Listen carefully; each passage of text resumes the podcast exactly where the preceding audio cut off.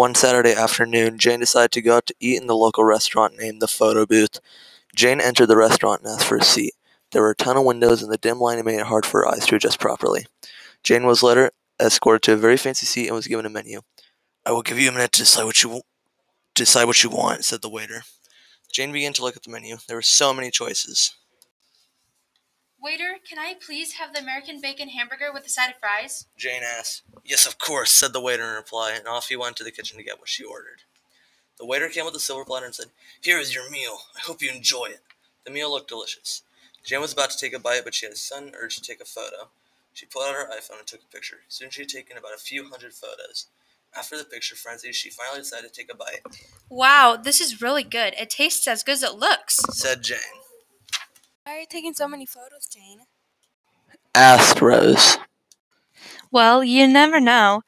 I might forget this moment forever, and this screen helped me remind. Said Jane. Yeah, but you don't need to take a thousand pictures. Plus, I read an article that says the more photos you take of something, at least the least likely you'll actually remember it, and more you will unlikely revisit those photos. Rose told Jane. That made Jane question why she was actually taking so many pictures and what she was even going to do with all of them in the end.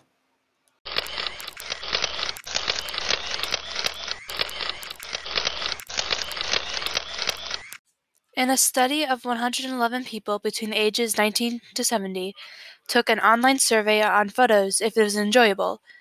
A. Increases. B. Decreases. Or C. Does not affect enjoyment.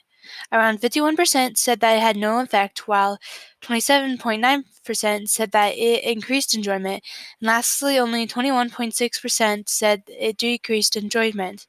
It had it has also been proven that taking photos will decrease your ability to remember that experience.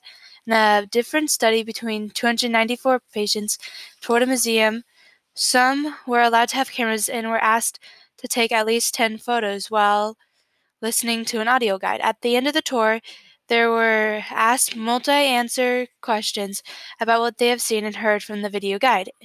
And the people with cameras recognized more objects but did not remember as much audio as the people with no cameras.